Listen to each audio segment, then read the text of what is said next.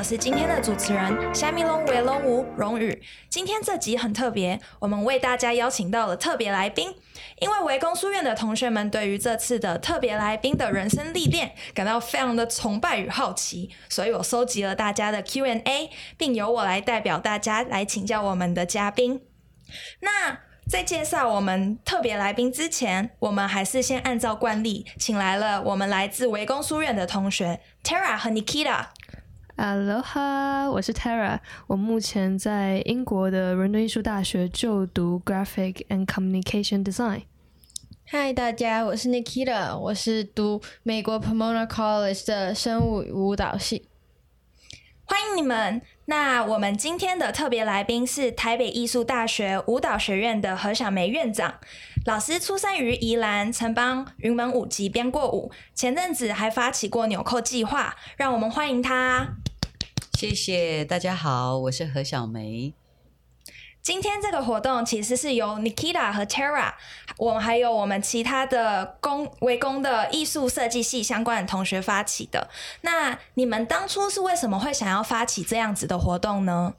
我是看到老师的简介以后，获得类似的感触。我自己是非科班的舞蹈学生，长大后觉得自己很喜欢舞蹈，但是起点有一点晚，所以基础没有那么好，不断的在受伤。自己在寻找能够为舞蹈界贡献的方法，因为在学校是喜欢生物，所以去美国读书的时候想要结合生物走运动科学。看到老师曾经从舞者转到编舞者，曾经去美国留学过，想问一些关于人生经验的问题。那各位听众，我们接下来的问题主要为分为三种类型哦，就是老师的求学背景，然后关于老师的创作与理念，然后以及老师对于未来的期许与规划。好，那首先我们第一个问题是，请想要请教老师，当初是什么契机让您想要出去美国，然后去纽约大学进修呢？原来你们对我这个老故事还有兴趣哈？嗯，其实。哎，那我的时间有多长？这老故事可是很长啊！就要多长就有多长，您要多长都可以。是哦，好，嗯，其实我们那个年代出去念书，跟现在你们想象你们要出国去念书，其实有很不太一样的。整个时代跟世代上的呃，这个气氛跟需求有点不太一样。因为当年我们那个时候要出国去念书，其实都。啊，好像也已经有开始有一些什么留学代办哈。我记得我自己还呃付不起那个留学代办，还自己自己都是自己跑，然后申请那个呃这些手续。但是重点不是这个，重点是说为什么要出去呢？嗯，因为我那个时候是国立艺术学院第一届舞蹈系的毕业生。啊，其实就是我现在这个学校啦，所以我是我是大学姐，对对对。那那个那个年代，其实呃有艺专哈，也有舞蹈系，还有文大也有舞蹈系。那其实艺术学院的成立，在当时是一个国家政府一个很重大的一个政策，是希望培养一个艺术人才精英的艺术人才。所以我们当年是三十个入学。呃，三十个名额，可是我们呃考进去有三十个，好，当然来考的人很多，然后考进去三十个，可是我们班毕业是十三个。哇！那第二届我记得毕业是九个。哇！那为什么会有这样的惨状哈，或者是盛况嘛？其实有很大原因，是因为也是在思考说，呃，舞蹈精英的训练，或者是舞蹈精英的培育，到底谁适合走这条路？所以那个时候，我们的老师，其实我的导师，也就我的系主任是林怀民老师，他就是他就是陪着我们这样一起长大。然后呃，真的很幸运，就是林老师当年他最年轻、最有干劲的时候，你知道他他的人就是一个非常非常呃，就是追求自己的人生目标，嗯，很积极的一个人。然后我们那个时候是他的学生，呃，我们。呃，很幸运是在他的这个所有的课程的安排之下，我们学习到其实，嗯，重新去思考，一个是我们的身体到底是什么，也就是说，当然，我们从小可能学了很多芭蕾舞，学了很多民族舞蹈，那从来没有想过说，为什么我们要学芭蕾舞？芭蕾舞是一个西方文化的一个身体的美学，但我们学它嘛。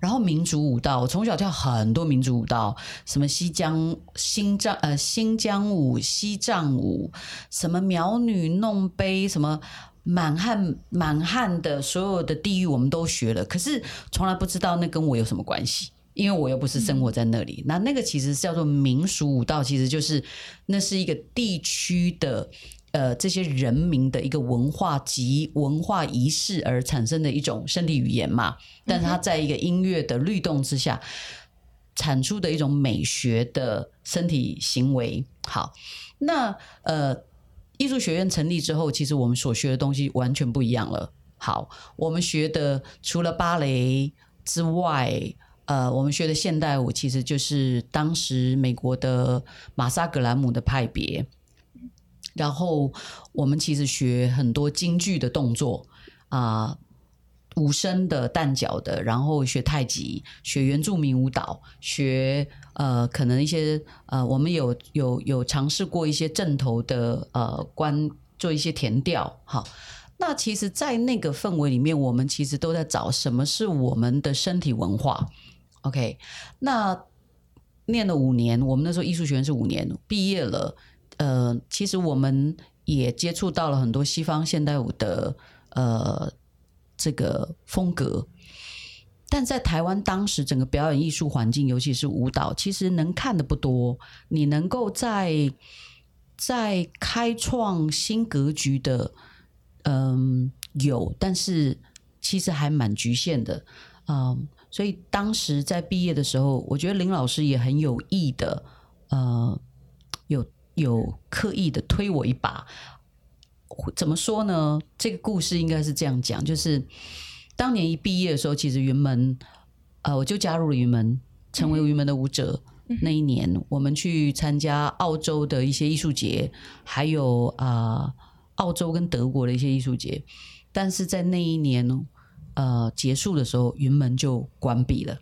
嗯，其实那一年就是一个云门很重要的一个事事情，是林老师也觉得从云门成立啊到那个年代，哎，我有点年代有点不是一个很研究历史的人，我有点忘了。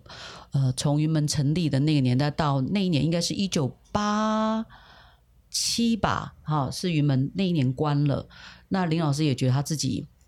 需要重新沉淀跟思考，所以就让云门暂时关闭。好，那那个其实当时也是一个很重要的一个社会的呃，大家很关注的事情。所以没有云门舞集了，其实没有什么职业舞团可以去了啊。唯一的职业舞团也被关了嘛。嗯，好，所以我该去哪里呢？其实那个时候内心很渴望是知道到底现代舞还有什么可能。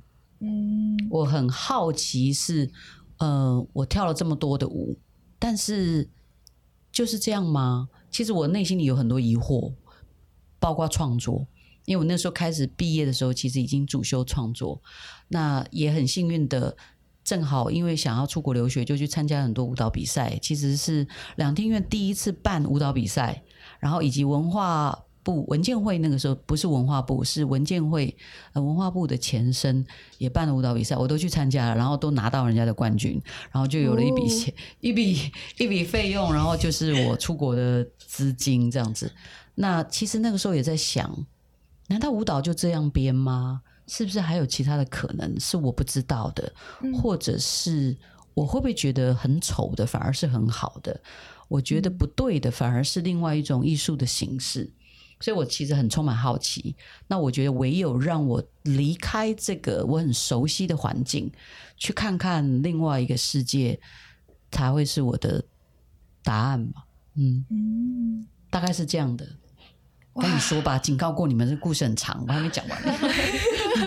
非常精彩。那那个，我想请问老师，所以是你那时候就已经开始对现代舞非常有兴趣了吗？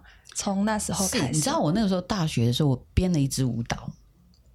那支舞其实就是我在好奇什么是身体，所以我就做了很多把舞者啊乱拼乱凑啊，然后把他们颠倒啊，然后叫他们做一些很奇怪的动作，组合拼贴啊，然后比如说有一个动作是。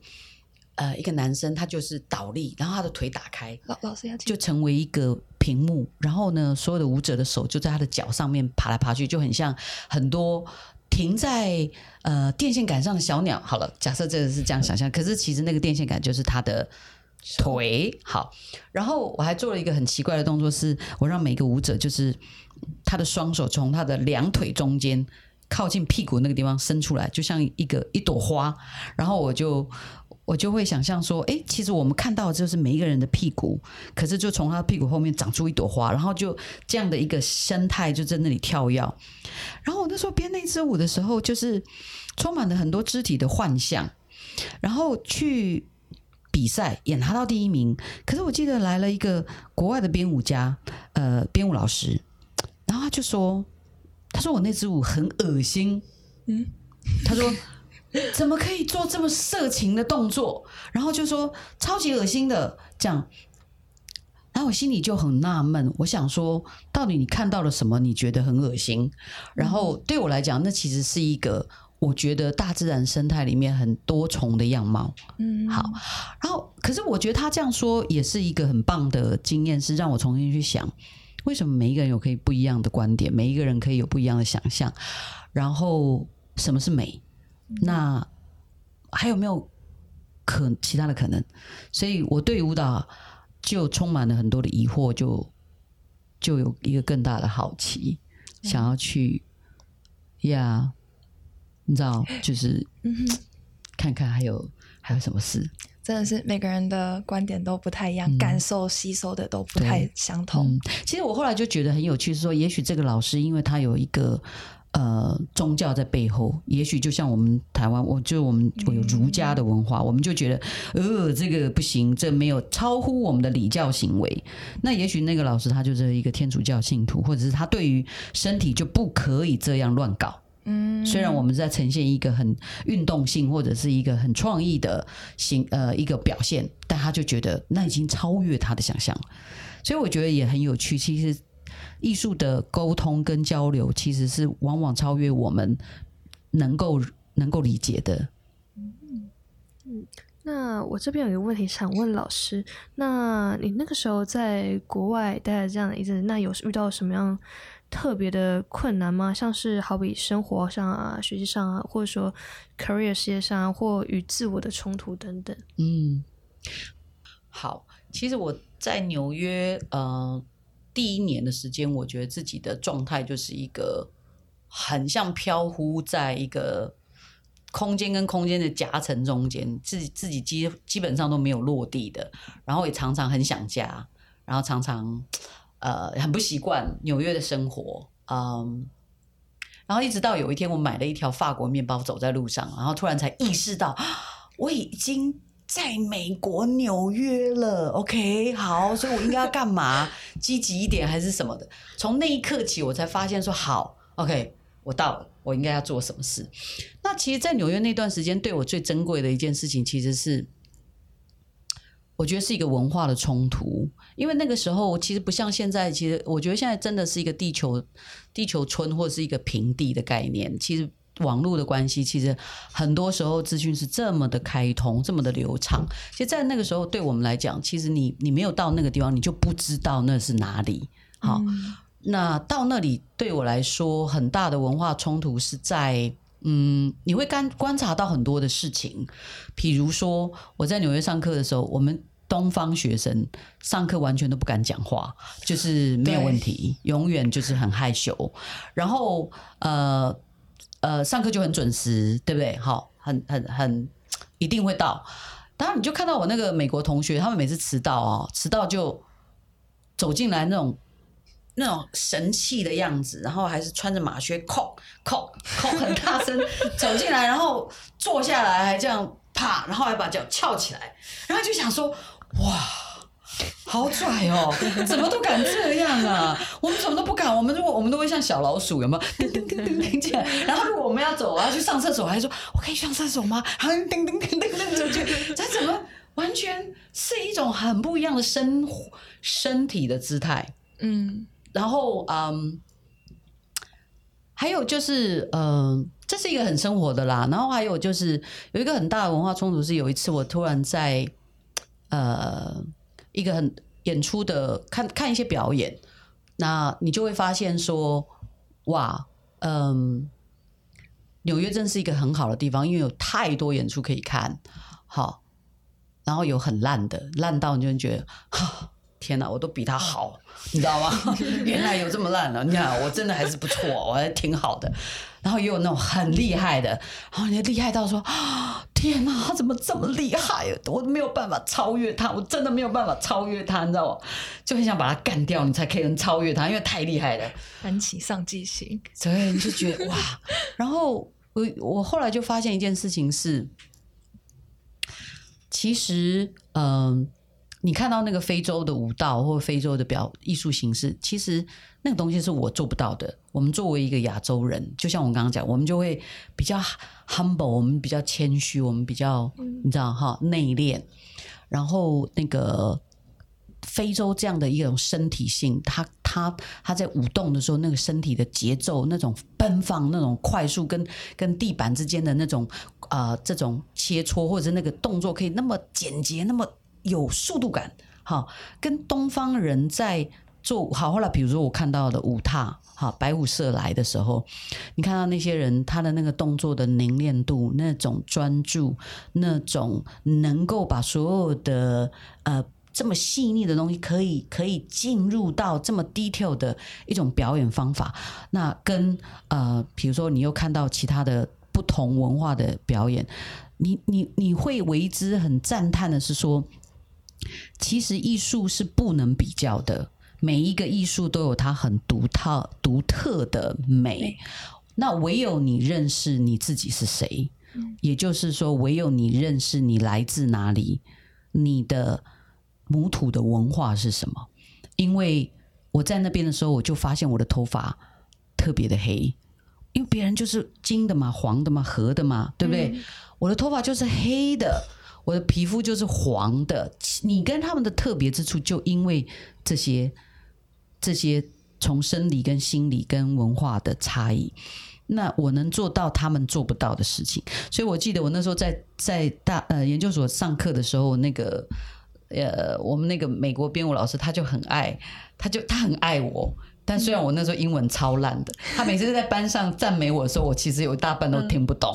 然后我们那些美国同学都很气，因为他就会觉得说他们做什么都不对，可是为什么我这个英文听不懂的，他就对。然后老师就会说：“你看到没有？你看到没有？他刚刚做那个什么东西，你们觉得怎么样？怎么样？他是不是可以把什么东西带出来？”然后我心里在想，其实那个东西是其实是一种是一种亚洲，嗯或是一种东方一种，你知道，其实一种与生俱来的。嗯你你会比他们还要更容易凝练、更专注。然后我也看到我很多美国同学，他们跳舞就是飞过来、飞过去、飞过来、飞过去，就很像蚊子一堆在那边跑过来跑过去。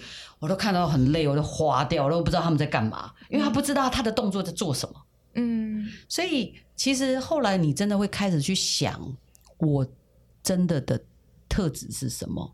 我们最最最特有的那个东西。可是你也有发现，你只了解你自己是不够的，因为你只知道你，我也只是一个二十几岁的女生。嗯可是你对于你天生的这个基因、这个文化的基因，其实了解的是很少的。那也是那个原因，所以让我决定，我其实我以前没有很认真的活在台湾，我应该要回家补一下我的功课，算一种自我发掘的过程要去了解你自己，你自己生长的这块土地。嗯，那我知道 Nikita 他对教授非常的崇拜，因为他本身也是舞者，然后对未来有许多的憧憬。那既然本人在现场的话，那我就给你一个小小的福利，向教授提问喽。我想要问教授，当时是怎么发现自己想要当编舞者？其实一开始没有想要当编舞者啦，还是很希望当一个舞者。我就记得那个时候我超爱跳芭蕾的，然后就很希望可以跳芭蕾。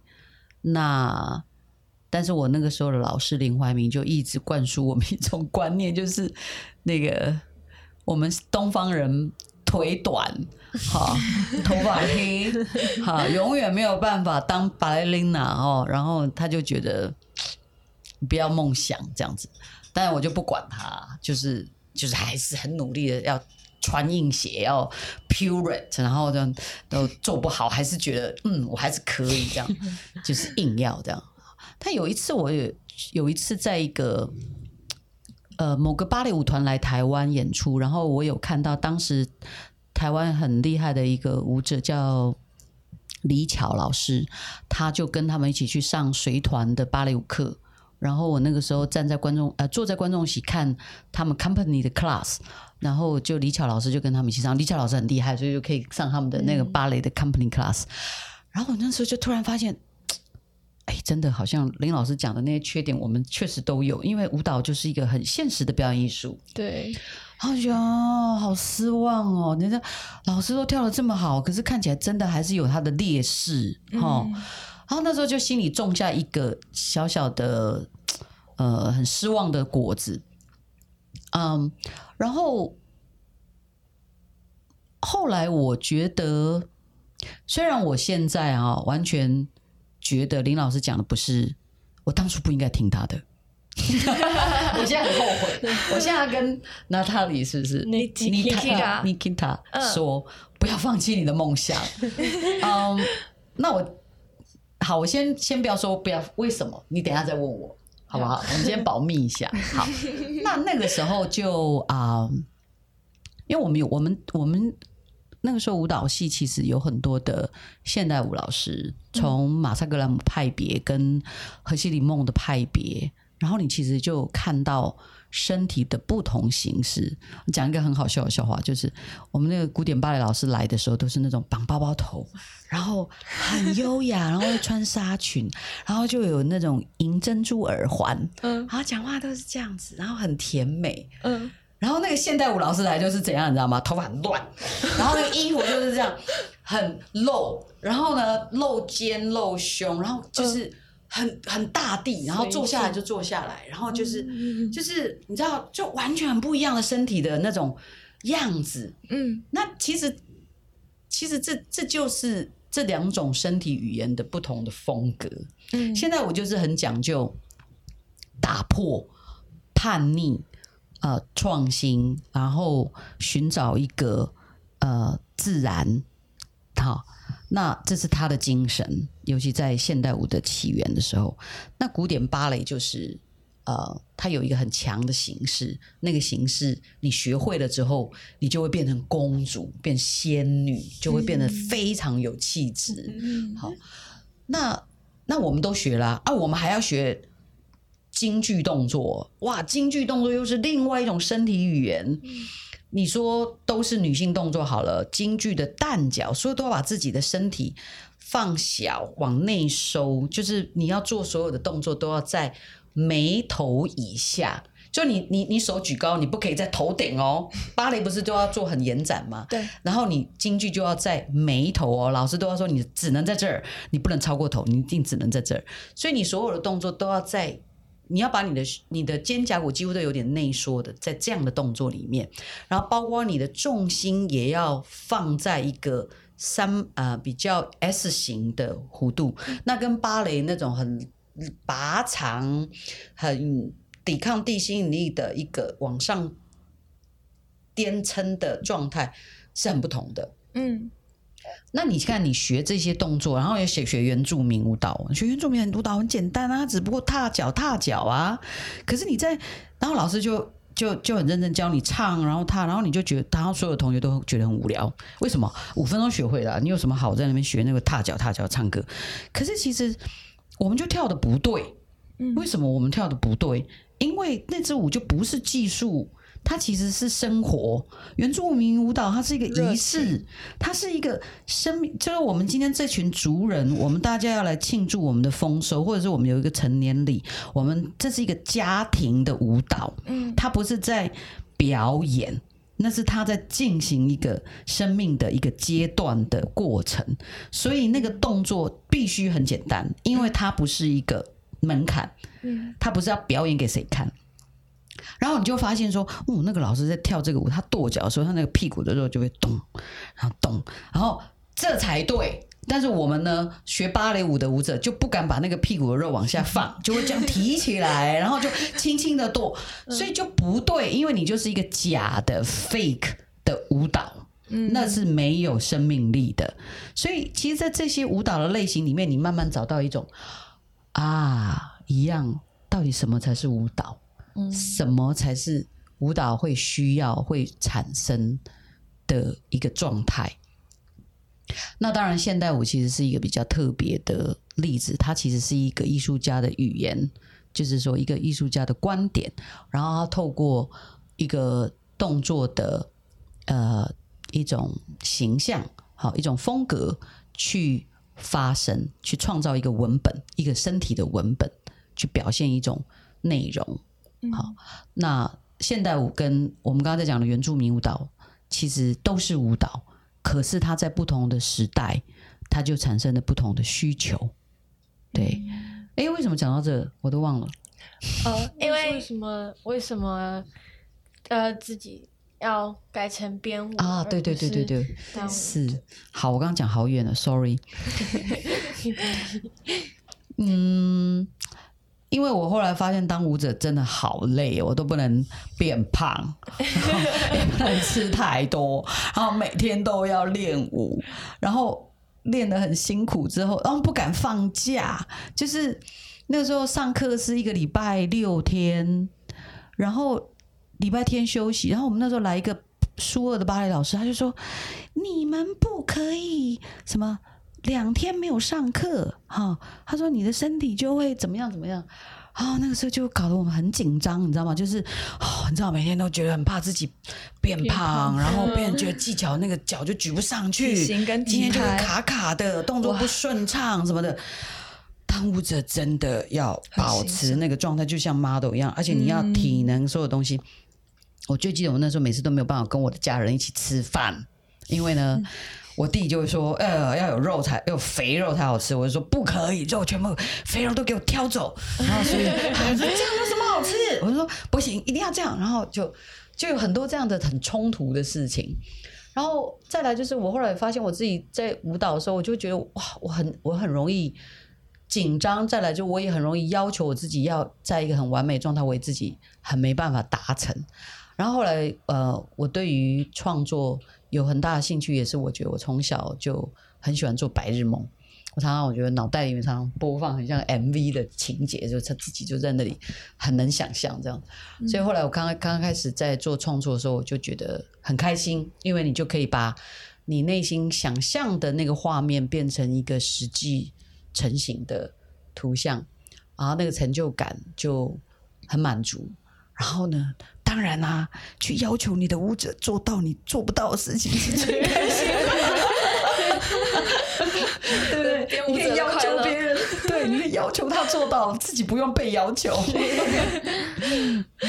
那既然我们刚刚哦，Nikita 还有疑问，对，就是像刚刚之前我有说，就像呃，刚刚老师说的，就是亚洲人不是还就是跳，就算很好，但是跳起舞还是会有差。然后我又想说，就是我那时候去美国 audition 的时候，就有啊同一样一种感觉，是 对。然后那时候就有想说，是不是也不要走 performance base？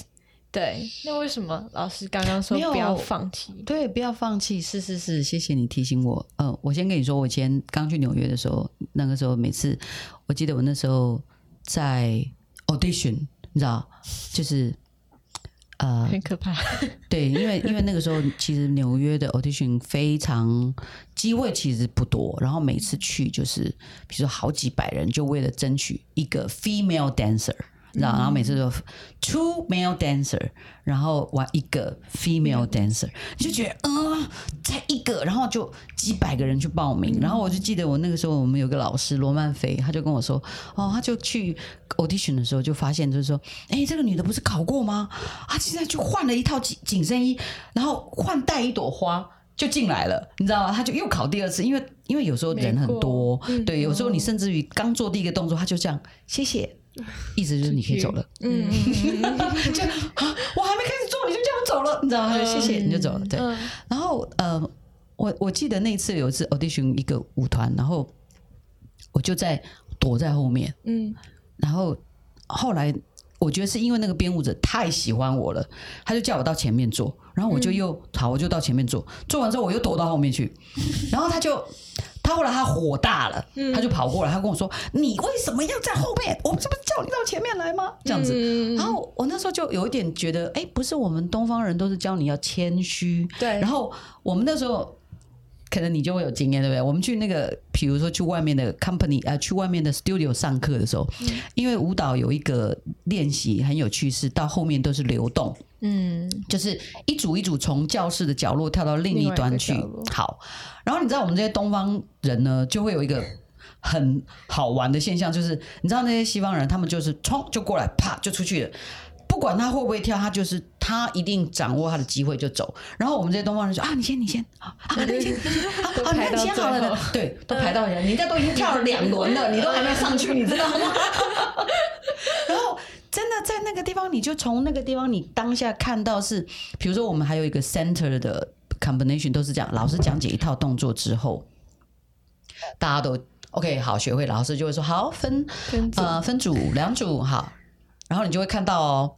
我想说啊，我们通常都会觉得好，那我第二组好了，我第二组我先看一下别人怎么跳这样子，对哈，我们东方人这样哈。然后我就想说，哇，这些人怎么这么勇敢？他就哎，我都还搞不清楚，或者他怎么这么有自信，去一定很厉害，跳的很好。然后就那些人啊，看起来也很棒，头发都梳的很漂亮，就站在中间，就一跳，我说啊，对啊，做做错了还是看起来很有自信，对他都。他真的比我还差很多，而且他还做错，然后他动作都还不记得，他就出去了。那我都知道，而且跳的比他好，我怎么怎么我还不好意思出去？这就是亚洲人，对，所以这个是一个，我我觉得其实，在后来，其实，在在一个这么 open 的一个学习的环境里面，你其实会慢慢看到，其实我们有时候以前。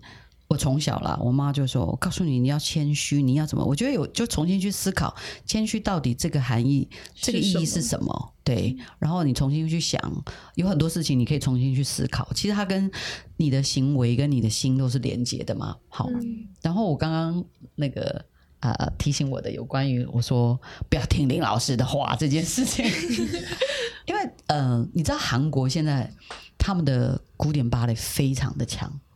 韩国，韩国他们有有两个国家的芭蕾舞团，呃，一个，然后一个是环球芭蕾舞团，是国际的。然后去年嘛，啊，前年前年前年的时候，我去韩国的时候，就拜访我当时在 NYU 的一个同学，他现在是那个韩国世宗大学的一个芭蕾舞老师，就是系主任下来的，然后他就。我知道那个时候我们在念 NYU 的时候，他就是很喜欢，他就是芭蕾挂的，但他去念 NYU 其实对他来讲就是一个很大的挑战。然后就给我看他的他们入学考试，我看了我真的吓一跳，超级难的哦，已经是古典芭蕾的的 level 才可以考进去大一。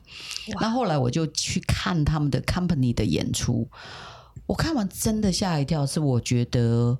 当时我们对于一个东方人的身材在外形跟能力上，对于古典芭蕾这件事情是有疑惑的。可是，在这么多年的这个训练、训练，或者是整个基因人人的身形的改变，哈，训练上不管透过科学的运动性的，或者是教学教法上的突变之后，或者是老师的这种交流，哇，真的，他们就是可以训练。古典芭蕾舞者，那好了。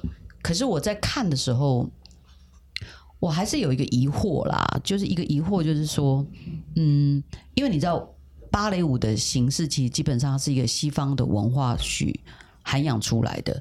所以当我在看他们演出的时候，我觉得舞者真的很漂亮。他跟西方的舞者受过芭蕾舞训练是没有两样，而且我们现在也知道很多韩国芭蕾舞者都到了欧洲的古典芭蕾舞团里面去跳舞、跳主角、跳什么的。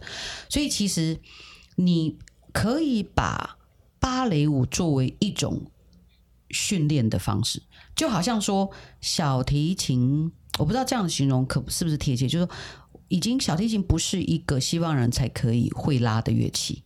好，就像说古典芭蕾可以是一个乐器的一种形式，所以每一个人都可以用芭蕾作为一个训练。嗯但是，但是，我觉得芭蕾这样的身体美学，呃，尤其是嗯古典的剧嘛，它还是跟欧洲、跟呃西西方文化是相连的。就像说，你看到西方人，如果他很喜欢京剧，他就算讲的很好的国剧，他喜欢做这样的蛋饺的装扮，你还是会有一点觉得不对，因为那不是他天生的容貌，你知道。所以我觉得古典芭蕾，如果在场有人对于古典芭蕾还是很大的向往的话，我觉得它可以作为一种身体的训练。可是作为一种创作的语言，还是要找到一种新的表现形式，而不是一个古典芭蕾的方法来做。那老师说新的表现方式就是有点类似像现代舞这种，是吗？对对，就是我觉得你必须要找到一个动作的原创性。嗯，那其实我们之前是有看过老师在《L》杂志上的专访，那就是关于大家很害怕就是看不懂现代舞这个回答。您提到就是您提到就是看不懂，其实是一件很自然的事情。然后因为艺术是我们要用感受的。而不是就是就是看不懂这样子，所以想请问教授有没有什么方法是可以推广就是现代舞，就其实改变大家就是那么害怕说哦看不懂的这种心态。我我稍微解释一下为什么我说看不懂是自然，应该应该是说，其实艺术它不是透过一种逻辑或者是一种嗯、呃文本的语言式的一种思考的方式去看懂。嗯，好，所以我才会说看不懂是自然，因为它不是一个语言逻辑式的思考方式。那我会觉得舞蹈比较接近像音乐，或者是像大自然。其实你在你在接受这些东西的时候，它是一种感受性比较强的。好，所以你听一首音乐的时候，你你比较难说我听懂了，可能你会感觉到。什么？或者你看一朵云在那里的时候，你不会说我看懂了，可你可能会有 很多的想象，或者你会觉得它很美。这样是。那当然，我觉得在台湾，呃，也许在教育的一个系统里面，我们比较习惯接受比较知识性的一种资讯，那对于感受性的这些东西。相较比较不习惯去接受它，比如说，你看法国人他就很能够接受抽象性的思维。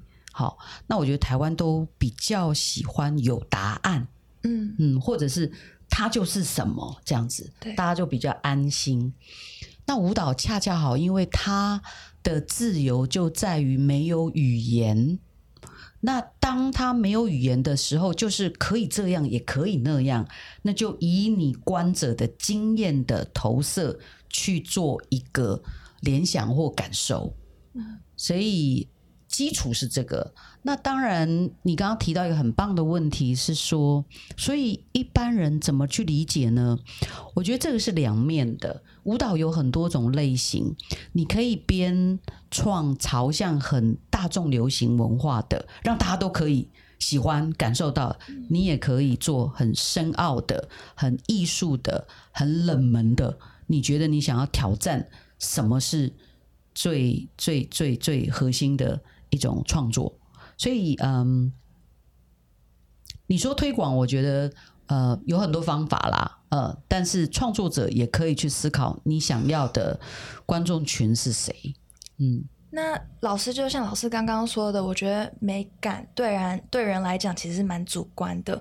那如果当自己的创作不被大众的审美所认同的时候，那老师你会怎么去选做选择？是像您刚刚说的大众的口味呢，还是坚持自己的理念理念，还是就是有什么平衡，可以平衡两者之间的方法？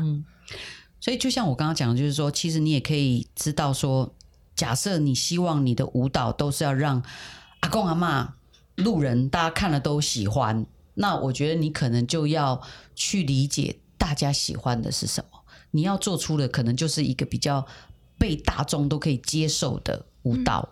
但如果你觉得你想追求的是一个呃嗯，也许是不断在创新去找寻一个。没有人尝试过的一个边界，然后你不在乎有没有人喜欢，你也许你甚至于连知音都不要，然后你观众可能只要两个，然后你还是愿意做，那你就坚持这个。所以你你很难说你又要做一些你自己想做的，可是你又要大家喜欢，那这个是有冲突的。对，那。所以其实就是有点像我们在写作文一样，我们先找好自己要给什么观众看，然后我们再决定我们的舞种。对，哦，嗯嗯。那老师这边我有一个问题想要请问，就是其实我是在去年才开始从事尝试艺术创作的。那我好，我体会到就是。呃，创作的来源是来是来自于一个人一个个体过去的自身经验。那想要问老师，投入舞蹈创作这么多年，是如何去呃找寻灵感呢？或在创作过程中有没有特定的形式风格？嗯嗯，简啊，怎么说呢？其实我觉得对我来讲，创作对我来说是一种记录吧。那那个记录其实也，嗯，伴随着我人生的不同的阶段，有不一样的呃一种反思。好，在早期创作的时候，比较像是一种直觉性的创作，就是我想说什么我就做了，然后我也不管大家喜不喜欢。嗯，但后来就会发现说，哎，原来我的作品其实都三号好像是一种日记。我只是没有发现，其实我都，我可能记录了一些我当时自己都不是很清楚的状态，好，不是很理性的去写了，说我我觉得我我流水账似的，而是他在一种心理的一种内在的一种层次的流动，可是我透过一种很非语言的方式去把那个当时的情感去反射出来。那后来在做创作的时候，就开始去想说。我个人的经验跟整个社会的与我一样的我，所以也就是说，这个我不再是我个体的我，而是很多跟我一样的我。其实我们的共通的的困难，或者是我们共通的情感，就那个嗯共感性、共鸣性，或是共共体性会变大。那我能我能说什么？这样子，呃，所以创作对我来讲，我觉得它是一个路径，那一个，嗯，那是一个你在思考生命到底是怎么一怎么一件事情的一个路径。嗯，那我之前有看到老师有在有。启发了一个纽扣计划，就是带国外的呃台湾出去的呃舞者回台湾，让他们自己也当编舞者。那呃是怎么想要开始执行这个计划呢？这个纽扣计划要解释一下，它不是做衣服的纽扣，虽然是写那个纽扣啦，哈，它其实就是英文的 new choreographer，就是年轻的编舞者。呃，这个计划主要的原因也是发生在我身上的一个故事啦，就是每次都呃跟一群年轻的舞者工作，但是工作一季之后，他就会来跟你说：“老师，我接下来要去国外 audition 了，因为台湾其实没有很多的机会。”嗯，所以在那个。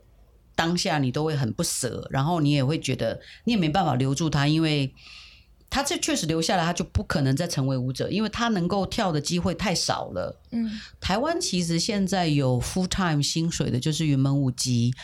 呃，这几年好很多，有几个 company 开始有几个舞者可以是 full time。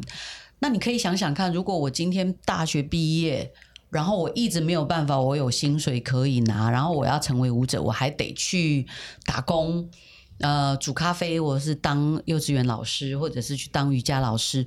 我要进排练室之前，我可能要去呃 part time 的煮咖啡，冲过来排练，然后再离开，晚上还要去教一堂课。这样子的一个生活对他来讲，其实能撑几年？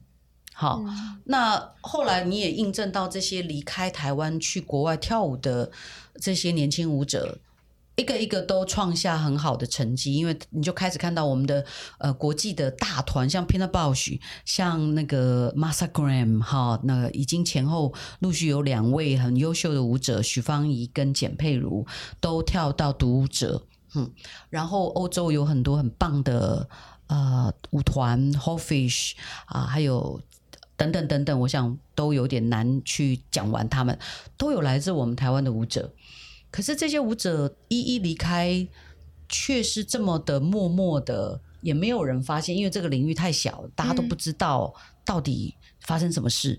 像我就想说，我做一个计划，让让他们有机会每年回来展现一下自己从台湾出走到国外，吸取了一些国外的。表演职业舞团的经验之后，他的蜕变跟他的嗯，他的创作会发生什么事？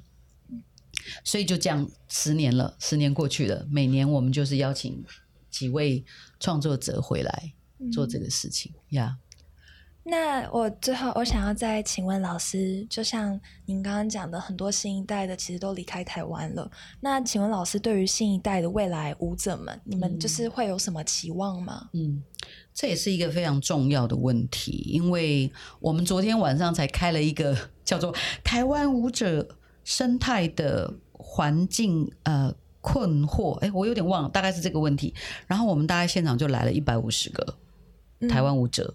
啊，还有线上的，线上也就是他可能在国外。嗯，那为什么会有这个这个事情呢？其实也就是延续我刚刚说纽扣计划。其实这件事情越来越严重，就是嗯，我们也发现，在台湾，你有国家乐团 NSO 台北呃呃国乐团啊，台北市台北市立交响乐团，所以每年这个国呃音乐。啊的乐团的政府给的资助是上亿元的，好，我忘了好像是九亿还是多少？哇！戏剧类就是传统剧种的，大概呃像台北豫剧呃台湾豫剧队或者国光剧团，还有呃那个呃有一个众艺团，大概是两亿。嗯，那现在目前就是舞蹈。跟戏剧，嗯，不是传统戏剧，戏剧是零，嗯，好，所以这些这些，尤其是舞蹈，它有一个比较现实残酷的一面，是因为舞者的年龄是有限的，你演员可以演到八十岁，可是舞者大概你过了哈四十，你大概你除非你每天就是像运动员保持，而且你要有有节目可以上，嗯，所以他的年限很快就会被淘汰掉。那于是我们也就想说，比较像是一个自救会那样子，我们大家一起来看看这个环境可以怎么改善。不过，就像你说，我们也很难等待政府为我们做什么。是，我觉得，嗯，其实刚刚跟黄一农教授在聊天的时候，我也觉得很棒的是，他也给了好多很棒的想法，是我们真的如何在这个时代，其实是跨越不同的领域。或者是我们更可能要想到的是一些其他的模式，来去改变呃我们现在的困境。嗯，像刚刚老师讲的，就是一些台湾舞者现在的限制。那有什么呃希望未来可以改变的吗？就教育体制上面啊之类的。是大家一直在说教育体制，嗯，我觉得教育体制台湾是一个很特别的地方。我们从国小三年级就有一个叫做艺才班，好、嗯到国中到高中，所以舞蹈的教育其实启蒙的很早。对那甚至于他大学毕业，他就受了十四年的科班训练，对，所以这些人的技术层面是很高的。嗯，那你说在这一个路线里面的人口教育人才要更精简、更精炼吗？还是在他的呃这个系统里面能够更给他更宽阔的，而不是只是舞蹈？好，我觉得这都可以讨论。嗯，这都可以去重新思考。但我们也不只是教育，我觉得其实整个嗯、呃不同的这个产业或者是环境，大家对于文化这件事情，呃，也许是需要更多的参与嗯或关注。嗯，我最近也一直有时候就会有比较大的感慨，是说，其实文化到底是什么？其实我觉得文化就是一个不是，它不是一个血缘，或者是说，应该是说我所谓说血缘，就是说它不是一个一个国籍呃可以去限定的。嗯呃，简单说，就像我上次去英国的时候，我就记得那阵子在英国里面正好有一个驻村的计划啦，哈，在那边做一个创作，所以在那里稍微生活久了一点点。我记得那个时候，因为英国现在的状态就是很多的呃东欧的移民，很多不同的移民进去，所以你说真正的英国文化是什么？是英国人吗？其实已经不是了。嗯其实真正去产生这个伦敦或者是英国这个文化的，其实恰恰好都不是，可能不是英国人，嗯，住在那里的，它是一个混杂，它是时随着时间在改变的。所以有新词，不是移民文化，是这个移民文化，你说，所以你也许过了一百年，你再看，这就是当时的英国文化。嗯。嗯，对，所以文化是在一个时间跟人在一个生存跟共融的状态里面所产生的一些对生命的共感。新的碰撞，对，那我觉得台湾这一块比较可惜是，嗯，好像大家比较没有那个耐性去感觉这一块。就我们比较容易从物质面，或者是我们从一些比较快速可以得到的一些慰藉，或者是一些嗯事物，就把我们这个部分冲掉了。嗯嗯所以那个人的状态其实有时候很难形容。比如说，这样讲有点不太好，但是我还是要讲一下。就我那天就跟一个法国朋友，他是一个法国人，他在台湾，一个男士。我就说，对我真的很受不了台湾男生的穿着。他就说，那个法国男生就说，对对对，他说连他自己也看不下去，你知道吗？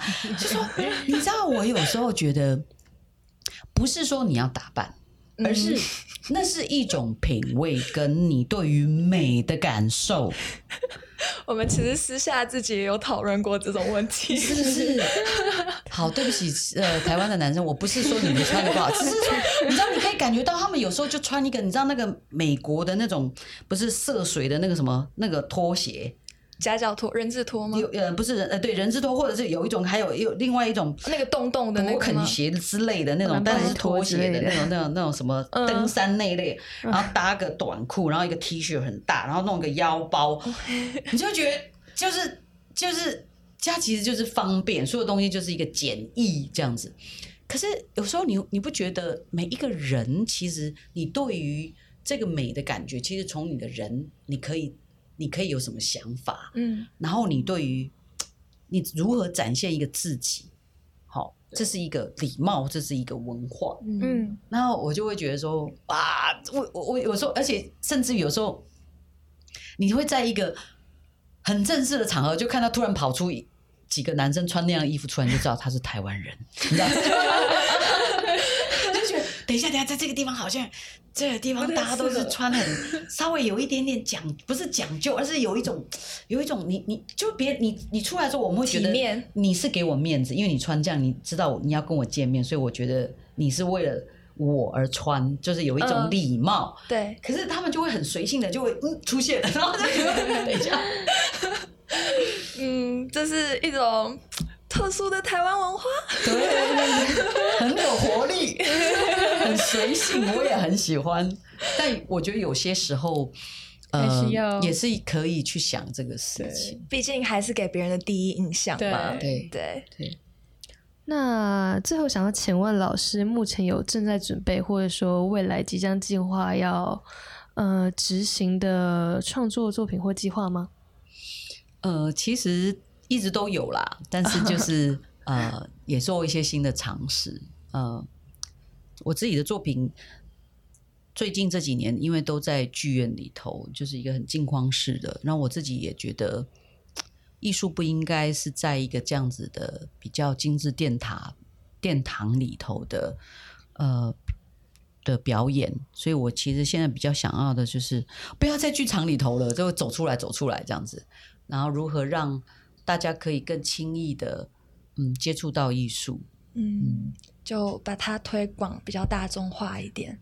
是是或者是有没有有没有可能也因为科技有没有也是因为疫情，其实你嗯。开始去思考，嗯、你知道以前最远古的时候，呃，原始人围着一坨火，然后就开始跺地板，对，唱歌、吟唱，对，然后你现在回来看，它就是一种仪式，一种艺艺术。嗯可是其实那个时候他们可能不是这么想的，他只是要度过一个难关，嗯可能要一起做这件事情，我们才可以免除一个我们对未知的恐惧。